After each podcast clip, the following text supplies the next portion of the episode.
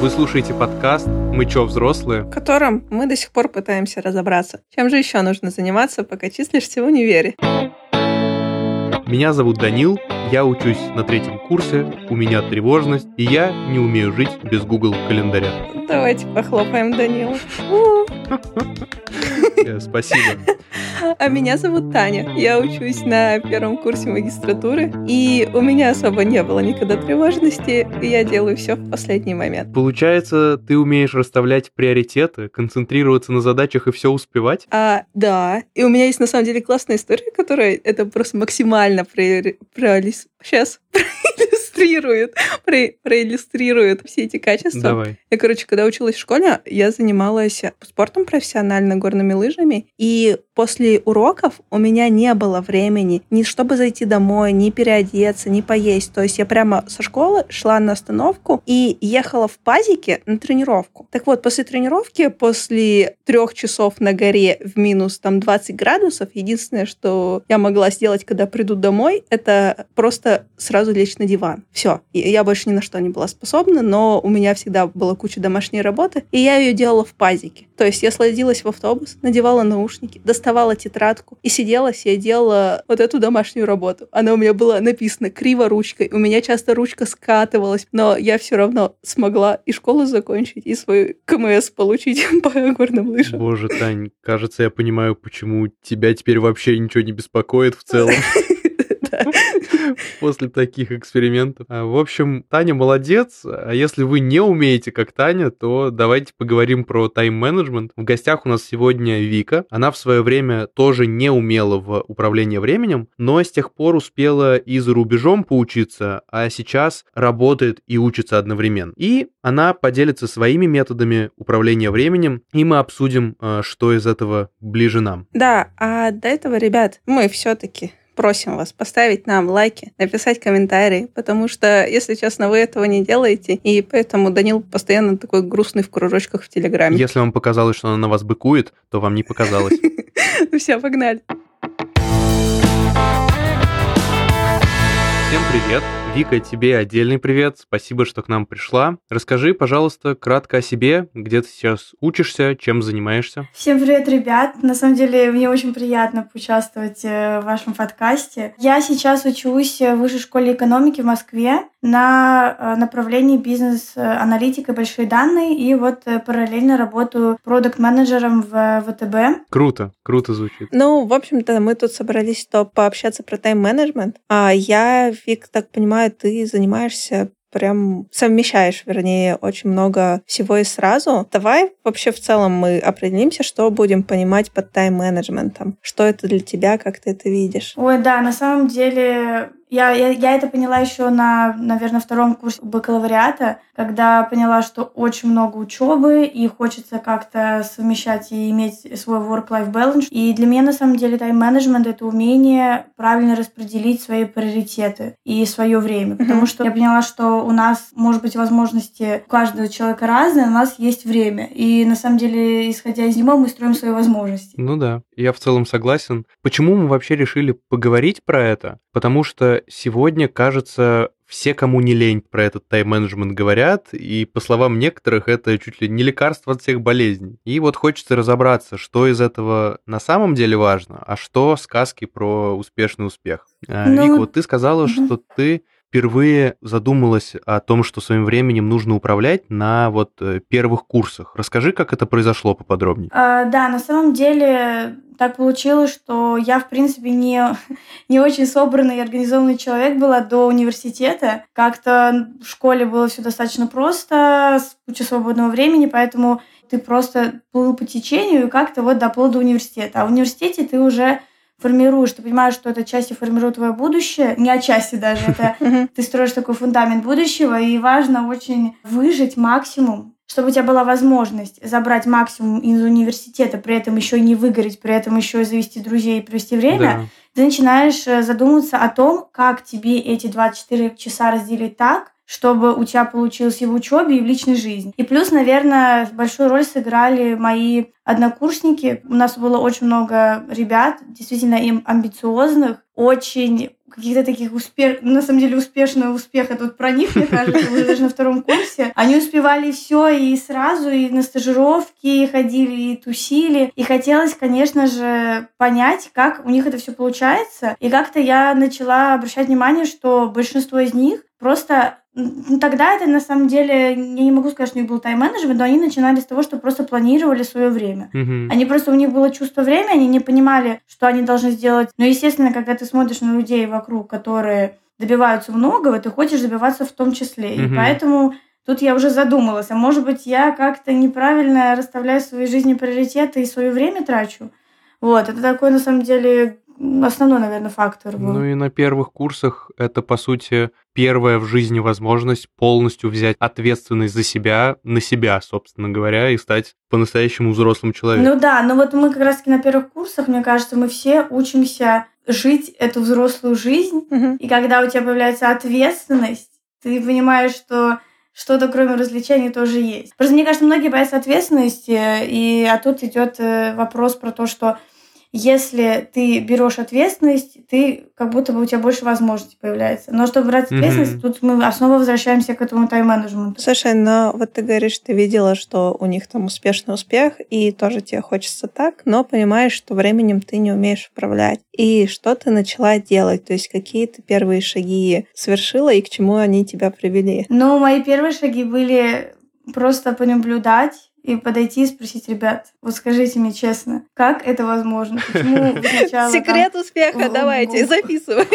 Ну, ну, если честно, да, если честно, я просто пошла по простому пути и сказала, ребят, значит, поделитесь, пожалуйста, а как это вообще получается у вас, что вы какие-то у вас есть хобби, увлечения, еще и учитесь хорошо, и еще что-то успеваете, а я просто пришла домой уже устала. Вот, и... Нет, ну правда.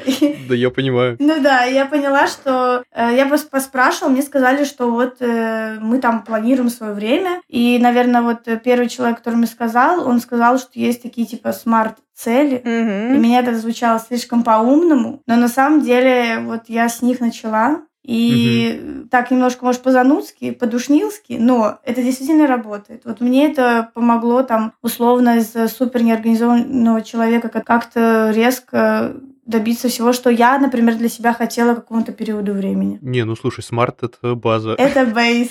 Данил, это просто твое время. Объясняй, что такое SMART теперь, чтобы всем понятно было. А, хорошо, давайте небольшой дисклеймер. Что такое SMART-цели? SMART — это метод, по которому нужно свою цель прописать. Ну, то есть цель купить себе крутой iPhone — это плохая цель, потому что вы ее не достигнете. А цель купить себе iPhone 13 Pro Max на 512 гигабайт желтого цвета в DNS за там 999 тысяч, вот это топ. Цель должна быть конкретной, писанной по деньгам, по времени, и должна вам быть ценной. Ну да. Ну на самом деле, потому что ты вот сейчас описал э, iPhone, вот если просто хочу iPhone, непонятно какой, непонятно как. А тут э, не то что аффирмация, конечно, но ты, Да. ты просто видишь, э, что ты хочешь. Как будто бы ты в свои действия как будто внутренне и подсознательно закладываешь это все. Но когда ты думаешь о какой-то конкретной цели. Вика, можешь, пожалуйста, пример привести? То есть, вот ты говоришь, я спросила, начала ставить цели по SMART. Не цели по SMART, а планирование у тебя было по смарт. Ты писала это на бумажку себе с утреца или как это происходило? Да нет, на самом деле, не то чтобы на бумажку, но я, кстати, люблю, если вот э, записываю какие-то свои планы, я все делаю от руки. То есть, я не знаю, мне намного это удобнее делать. Во-первых, изначально перед смарт э, я сейчас сюда войду вот с этим колесом баланса, но, честно говоря, я его тоже использую. Давай, рассказывай. Но на самом деле я сначала смеялась. Я думала, что это смешно, что колесо баланса такая, такая непонятная история, которая тоже очень заезженная. Но тут на самом деле вопрос, э, какой подход. То есть я его запомнила, посмотрела, что там, условно, даже в учебе какой-то в работе мне что-то не нравится. Я подумала, что мне не нравится. Там, я хочу какую-то там конкретную работу. И тут дальше вот приходит вот эта смарт э, как раз история, когда я думаю, хорошо, я хочу работу, ну какую работу? Там какую-то конкретную, там, не знаю, тот же продукт. К примеру, я должна э, не знаю, через три месяца ее получить. И дальше я иду к тому, как ее достигать, как к этому прийти. Вот, то есть тут именно вопрос в том, что был просто сначала захотеть. А чтобы захотеть, это вот нужно подумать, что захотеть. Я просто думаю о том, что бы я хотела, и когда ты копаешься, на самом деле внутренне ты всегда знаешь, что ты хочешь. Да. Я просто вот это описала там конкретно по срокам, по дате, там, не знаю, по условиям каким-то, по зарплате, и вот пришла к тому, что, к чему пришла. Я очень много читал разных статей про все это и слушал людей. И это правда, когда ты это слушаешь, это кажется чем-то банальным и очевидным. То есть ты такой, ну да, надо ставить цель, да, надо планировать. Но каждый раз, когда дело доходит до того, чтобы это внедрять в жизнь, ты такой, а, нет, ничего не получится. И мне кажется, это вот самая важная штука все-таки реально попробовать хоть что-то сделать. Да, Потому да. что все эти советы, как бы они ни были заезжены, они, блин, работают. На самом деле, да, вот я поэтому говорю, что я сначала смеялась над колесами баланса, всей этой историей. Тут дело в том, что ты когда прописываешь и себе проговариваешь, как будто бы оно становится более реальным на самом деле. Ну а потом это просто входит в привычку. И все. И потом ты просто ну, не можешь иначе. Как будто бы остальное кажется таким общим. Нашей психике, мне кажется, легче, когда у тебя написана инструкция, грубо говоря. А по сути, э, тайм-менеджмент — это, ну, грубо говоря, инструкция твоей жизни.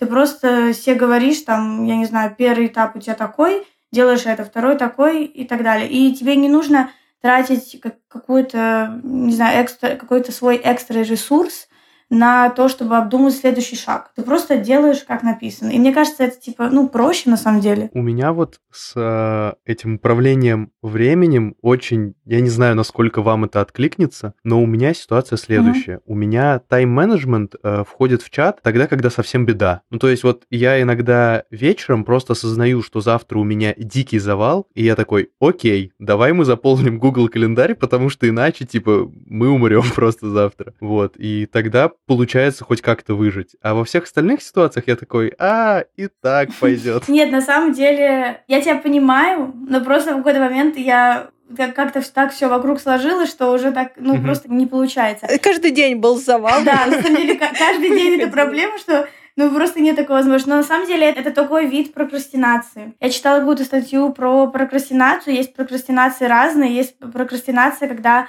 людям на самом деле легче все делать в последний момент. Это не пропаганда такого способа жизни, но это как факт. Я могу это что... подтвердить.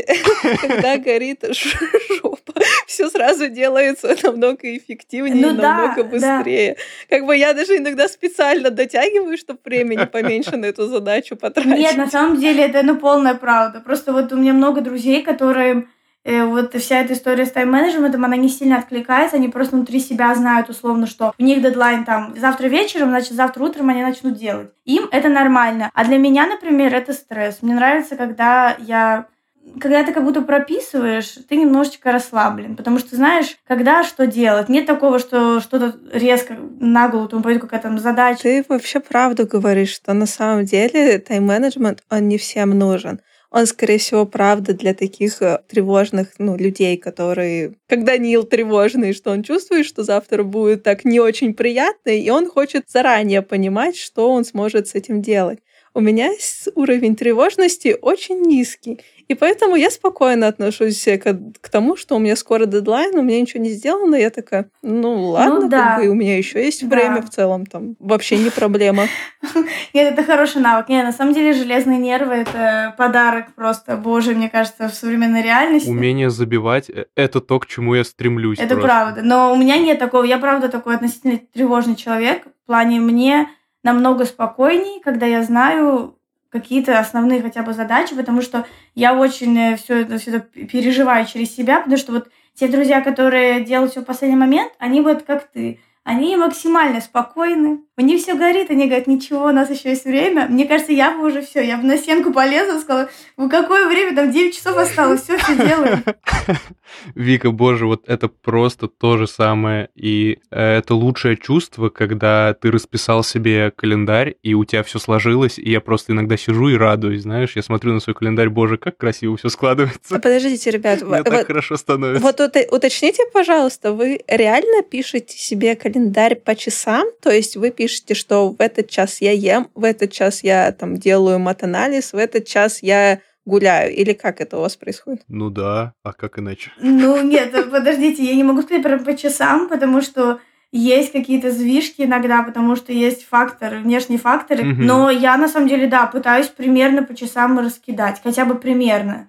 То есть я примерно понимаю, что на это полтора часа, на это два часа. Но просто тут вопрос в том, что иногда, вот, ну это тоже вопрос тайм-менеджмента, наверное, отчасти для людей, у которых не сильно развито чувство времени. Я понимаю, что оно у меня сейчас приходит потихонечку благодаря расписанию, но просто если другие люди скажут, ну, там, 8 часов, там, примерно я это сделаю, потому что мне хватит на задачу. Мне, скорее всего, не хватит, потому что мне нужно будет прям расписать каждую задачу, потому, чтобы прикинуть, сколько на нее на, на каждое время. Но мне кажется, это на самом деле от человека очень зависит. Но тайм-менеджмент все-таки, мне кажется, дает э, возможность иногда делать больше, чем ты можешь. Потому что когда ты там 10 минут сохранил, там полчаса, там еще что-то, у тебя остается какое-то время в запасе, которое ты можешь на что-то еще либо полезно, либо приятно сделать. Мгм. То есть тут вопрос такой. Вот, а при таком раскладе вы не чувствуете тревожность? Потому что, допустим, твой час, выделенный на работу в универ, он заканчивается, а ты не успеваешь, и ты такой, блин, у меня сейчас уже следующее дело, а я тут еще это не доделал. И что в такой ситуации у вас Хороший происходит? вопрос. Вообще, на самом деле, очень хороший вопрос. Я и задумалась. До тех пор, пока ты не спросила, я не, не думала, что есть тревожность. А у меня на самом деле в этом плане наоборот э, спокойнее, потому что это вот то, о чем я уже говорил. Мне лучше выделить час на какое-то задание, чем поставить себе задачу. Почему? Потому что если я ставлю себе на день задачу, то это говорит о том, что я могу потратить на нее как один час, так и пять часов. И это не здорово. А когда я ставлю себе на эту задачу один час, то я просто один час ей занимаюсь, а потом как бы, ну все, на сегодня типа хорош. И иду дальше. У меня как бы наоборот с этим даже спокойнее. Ну, тут, да, на самом деле, с этим я согласна. Это помогает очень организовываться все равно. Ну, ты правильно сказал, ты сам сроки ставишь. Это тебя мотивирует, мне кажется, быстрее делать просто, если Это честно. правда, да. Таня, а у тебя как с календарями? Ты, ты насколько используешь это вообще? Да, я тоже Мгм. использую Google календарь, но у меня стоят там просто Мгм. обязаловки. То есть, допустим, в это время я работаю, значит, Мгм. это время у меня забито. В это время у меня пары, значит, это время у меня забито. А все, что там между, то, что, то, что я делать, ну, не обязана, то, что по моему выбору происходит, как бы универ тоже по выбору, но тем не менее. Вот. Оно, ну, распределяется мной уже по ходу дела. Я понимаю, что, допустим, к завтрашнему дню мне есть какая-то задача, которую я должна закрыть, то есть у меня по приоритету она первая, значит, я в свободное время начинаю ей заниматься. Ну, в свободное время по Мне календарю. кажется, Тань, ты только что раскрыла главное правило тайм-менеджмента, то, что универ должен быть по выбору. Тут все, оно упирается же все в твои приоритеты. Для меня универ не стоит первым приоритетом. Ну, окей, ну, хотите, отчисляйте, хотите, тройку ставьте. Мне как бы в целом сейчас ровно, поэтому если у меня есть задачи приоритетнее, как бы я берусь за них, условно. На самом деле ты молодец, мне кажется, потому что вот ты говоришь, это такой, это самоконтроль. Вот мне кажется, ты себя на самом деле сама контролируешь. То есть я так понимаю, что нам нужен кто-то в виде календаря для того, чтобы записать какие-то задачи, а ты это сама себе в голове делаешь и сама контролируешь. Это на самом деле Это не очень круто. хорошо, потому что у тебя как стек в голове забит, и все равно какие-то вещи, допустим, я прописываю. У меня бывает такое, что вот я говорю, вот это свободное время, и я условно сажусь за свой стол, и у меня в голове куча всего, что мне нужно сделать, и я не могу собраться, я не могу выбрать из них одну, с которой я начну, потому что они там все одинаковые. И тогда я уже просто на листочке или там в заметках, чтобы у меня на экране компьютера на видном весте висел, я выписываю вот этот список маленьких задачек, и по ним вот просто как я их рандомно написала, так же рандомно по ним иду, и когда я все закрыла, значит, я все свободна. Ну да, вот про приоритет это важная штука, действительно.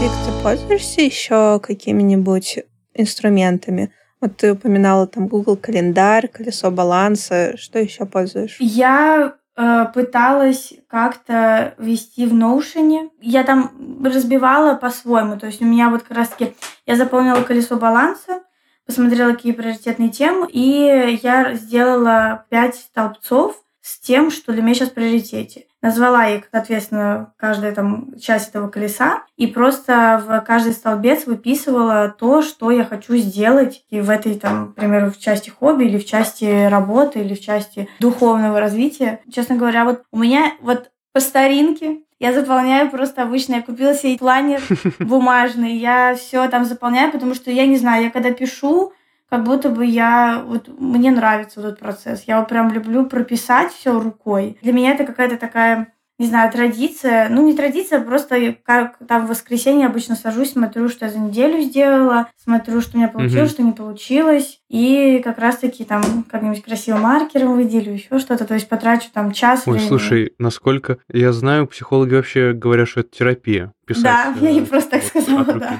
Это правда. Но это потому, что у тебя мозг по-другому это воспринимает. Когда мы печатаем, ну, мы печатаем и печатаем. Я читала какую-то статью как раз про то, это зависит от жеста. То, вот этот жест, когда ты касаешься бумаги, когда вот ты весь погружен в это, когда ты думаешь, когда пишешь, ты как будто бы намного более сконцентрирован на написании, чем когда ты печатаешь. Поэтому да, это такая терапия. Ну mm-hmm. и плюс нравится маркером и все выделять. Я только хотела спросить, ты там, наверное, красивенько, стикеры, маркеры, цветочки, все дела. Ну, стикеры да, грешила, грешила. Честно, грешила ими тоже. Не, а чё сразу цветочки? Может быть, там диаграмма Ганта, Тань, на каждой странице? Ну, Ганта, ладно, можно в Excel какого-нибудь сделать. Так уж и быть. Да. Э, возвращаясь к тайм-менеджменту и календарям, у меня порой возникает чувство, когда я вот так жестко начинаю прописывать расписание, что я в какой-то такой искусственно несвободном мире оказываюсь, когда я сам себя загоняю в это все и прям, так сказать, не двинуться никуда даже. Мне кажется, важно оставлять какие-то такие часы себе на импровизацию, короче говоря. Да, конечно. Мне кажется, если каждую минуту прописать... Ой, это как в всяких мультиках и фильмах про то, что люди там, как роботы, условно, одно и то же да, делают постоянно. Да, да, да. Это печально, но да, как же эмоции? Должны же быть какие-то сюрпризы жизненные. Нет, это важно, но тоже work-life balance какой-то. Тоже можно запланировать, тоже можно включить тайм-менеджмент. Да, вот я и хотела спросить, типа, Данил, ты свой отдых там тоже прописываешь или что? конечно, это же самая важная часть планирования. Надо с него начинать. Реально, без шуток, на самом деле, отдых очень важно планировать. Ну, в смысле, ты в календаре пишешь, типа, вот, сейчас наступает 17.00, и я начинаю играть на гитаре. Или как? А, нет, но, например, чтение я себе прописываю в календарь. Пишешь, сегодня я читаю Довлатова. Ну, не обязательно Довлатова. А, да, хотя мы его любим. А, нет, ну, типа чтение, вот там, условно, с 9 до 10 я читаю периодически. Ну, гитару я не прописываю, я вечером люблю на гитаре поиграть, но это происходит, типа, произвольно. Это вот это вот на импровизацию, знаешь. Вика, ты прописываешь отдых? Мне кажется, что тут тоже есть такой момент, что некоторый отдых например, чтение книги, ты все-таки, может быть, пропишешь. Но есть вот, например, я не знаю, игра на гитаре, или если я там хожу на танцы, и да, я не всегда да. могу это прям прописать. Это вот по, по зову сердца. Слушай, а вот я наоборот делаю. Типа, я свою тренировку ставлю в календарь, потому что я решила, что я пойду, значит, на нее пойду, значит, у меня стоит в календаре тренировка. Волевой ты Или прогулка, типа, если я уже договорилась за несколько дней с кем-то встретиться, я это ставлю в календарь и такая, ну, все, как бы время пришло, все, сворачиваемся и пошли. Ну да. Ну, встречи, да, я согласна. Но это вопрос, потому что ты не от себя зависишь. Ну, там, вдруг человек тоже тайм-менеджер.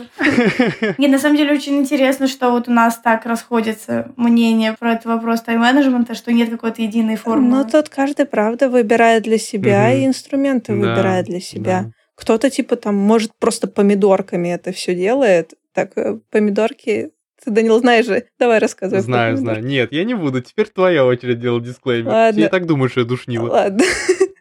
помидорки, или помодоры, по-моему, метод нормально называется, а, чувак сделал, когда ты выделяешь себе 25 минут, и 25 минут просто усиленно впахиваешь, а, прям вообще ни на что не отвлекаясь. Дальше 5 минут у тебя перерыва, и еще раз 25 минут, 5 минут перерыва. И так час, потом 30 минут большой перерыв. Нужно для того, чтобы большую задачу разбить на маленькие блоки, и вроде бы оно не так много времени начинает занимать, потому что ты знаешь, что у тебя будет заслуженный отдых на 5 минут прокрастинации. Вот.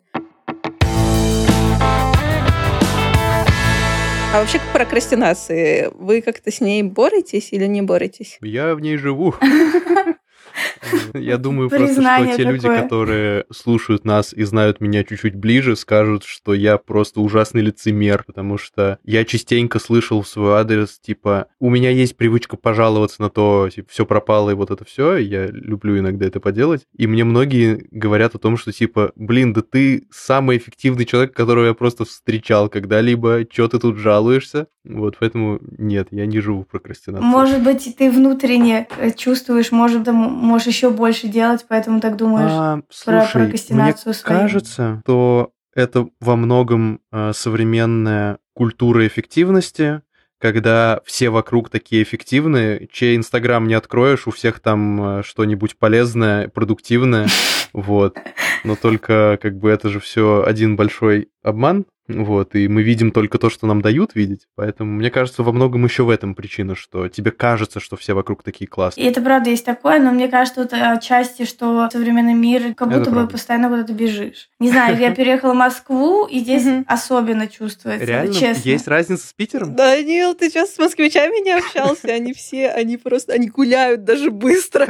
Я даже не успеваю гулять. Да, это просто, это нереально большая разница я заметила, что люди в Москве ходят быстрее. Боже, храни Я серьезно. Я, во-первых, во-вторых, я впервые в жизни увидела, что люди поднимаются по эскалатору вверх, бегут. У нас в Питере нет такого. Никто не бежит вверх по эскалатору, мы все стоим, а тут всегда все бегут. И тут как бы ритм вообще бешеный, мне кажется, поэтому тайм-менеджмент меня вот, вот с переездом этим, он просто меня спас. Вот, поэтому тут не до, не до прокрастинации. Тут такой вопрос, что меня когда-то замотивировали просто люди вокруг. Потому что когда все вокруг все успевают, а ты, ну, нет, ты, ты думаешь, что что-то надо менять. Вика, как ты нашла это окружение? Ну, то есть вот где у тебя такие люди? Расскажи, куда идти. В вышку поступила, Данил.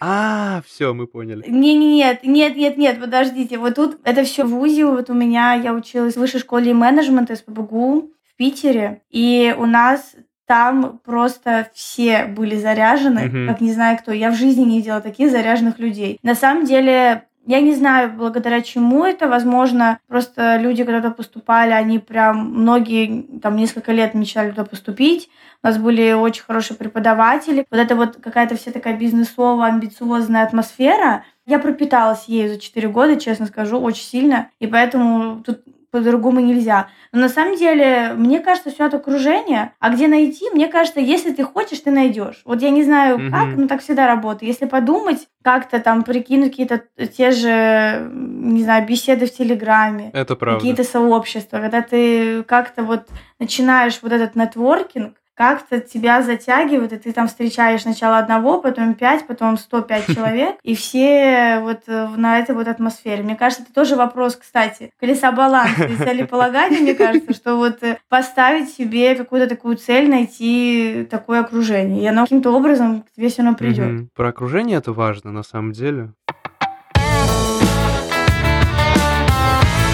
Вот, а, когда вы, ребята, там все идете к успешному успеху, в любом, допустим, серьезном университете достаточно тяжело учиться, тем более, если ты что-то делаешь еще помимо учебы. И как у тебя было вид со сном? То есть э, у тебя было достаточно времени вот хотя бы просто поспать? Очень важный вопрос, но вот честно скажу, для меня это самое важное. Вот все что угодно, но спать я должна там 7,5 часов. Ну вот, например, когда я там сплю мало часов, весь оставшийся день, ну, я никакая. И тут Кофе не спасет, ничего не спасет. И поэтому тут опять же вот стал такой вопрос себя пушить постоянно. Там условно, когда я думаю, mm-hmm. ну так, сейчас на часик в Инстаграм, а потом у нас дела ждут. И как бы я понимаю, что этот часик, он уйдет потом минус сон. Да. Когда, просто вот это вот ощущение, когда ты весь следующий день мертвый и хочешь спать, вот я его помню, и я не хочу этого. И поэтому даже когда экзамены, честно признаться, все что угодно, но перед экзаменом лучше выспаться, чем там до 4 утра сидеть, что-то учить. Ну, например, для меня так работает. Есть люди, которых это мотивирует, которые три часа поспали, э, три чашки кофе и гора мотивации, и пошли, э, все сдали. Но вот для меня, например, это нет, честно. У меня вообще есть совет, как бы, если у вас нету денег, но хочется провести очень приятное время, идите спать. Ну, типа, семь с половиной часов это круто, но если вы поспите 9, это, ну, я не знаю, с чем это сравнить. По-моему, это лучшее, что может с вами случиться. Ой, 9 часов. Ой, как хорошо ты сказал. Все вот просто. видишь. Даже услышать уже хорошо. Ты говоришь, я просто это представила. Шикарно. Что мне брат рассказывал историю, но рассказывал историю, так странно звучит. Короче, мне брат рассказывал. Он учится в Бауманке на физика-ядерщика. И был у них такой момент на сессии, то есть он вообще не успевал, и нужно было завтра сдавать какой-то там их чертеж. Он, короче, не спал всю ночь по итогу, вообще он сутки не спал, и у него буквально перед экзаменом был угу. часик, типа, вздремнуть. Жесть какая. И он говорит, я ложусь, и у него отключается тело. То есть он говорит, я мозгом осознаю все, но я не могу себя с кровати не оторвать, ни руку поднять, не моргнуть. О, Он говорит, мой. вот это состояние, когда я запер в своем теле, и я ничего не могу сделать. И начинается еще какой-то шум в голове, как будто бы рядом там истребитель с поля взлетает. Кошмар какой. Да, и это состояние, он говорит, я не знаю, сколько оно длилось, но в какой-то момент оно прошло, я просто отключился, и утром было прям неприятно. То есть вот такие вот фишки может организм выдавать при перенагрузке. Это, честно говоря, звучало немного как сонный паралич, по-моему, это называется. Вот, но это, блин... Ой, на самом деле, ты так сказала, прям, прям, не знаю, мне очень страшно стало. Ребята, все спим, все спим. Но вообще, я когда иду спать, допустим, я чего-то не успеваю, но я, правда, лучше посплю. Потому что, допустим, если я иду на экзамен не готовая, но выспавшаяся, я знаю, что я сумею договориться.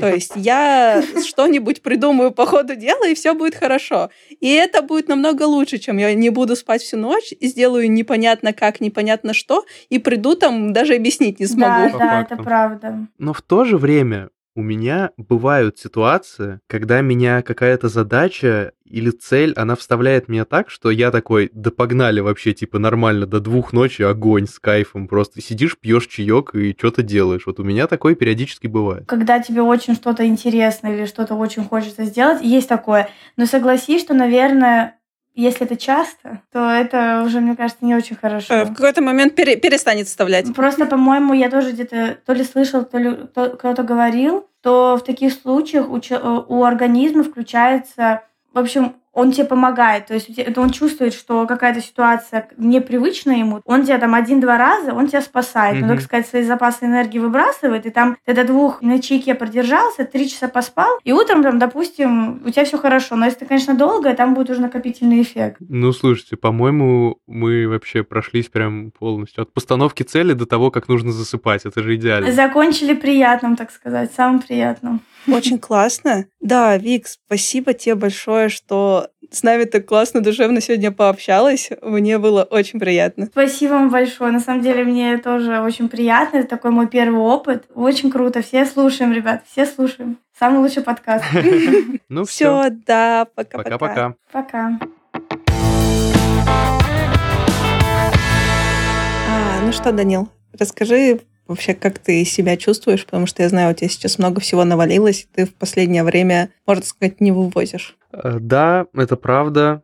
Э, действительно, последнее время тяжко бывает. И сегодня был как раз тот день, когда у меня, кажется, немного получилось справиться со всем этим, просто потому что я вчера вечером сел такой, окей, Завтра очень много всего нужно сделать. Если я просто не пропишу себе в календарь реально каждый час, я с этим не справлюсь, и вечером я просто не выживу. И я расписал себе весь день, и сегодня у меня в целом получилось сделать все, что я запланировал. И я реально сегодня вечером, а мы записываем это прям поздно вечером, я действительно с э, такой с чистой совестью и спокойной душой этот день заканчиваю. Вот, так что мне сегодня тайм-менеджмент прям сильно помог. Я, конечно, могу сказать, как обычно, что Данил не душни, но на самом деле, ребят, даже если вы думаете, что вы без тайм-менеджмента справляетесь, то у вас все классно и вы все делаете вовремя, а возможно, все-таки стоит попробовать, потому что, возможно,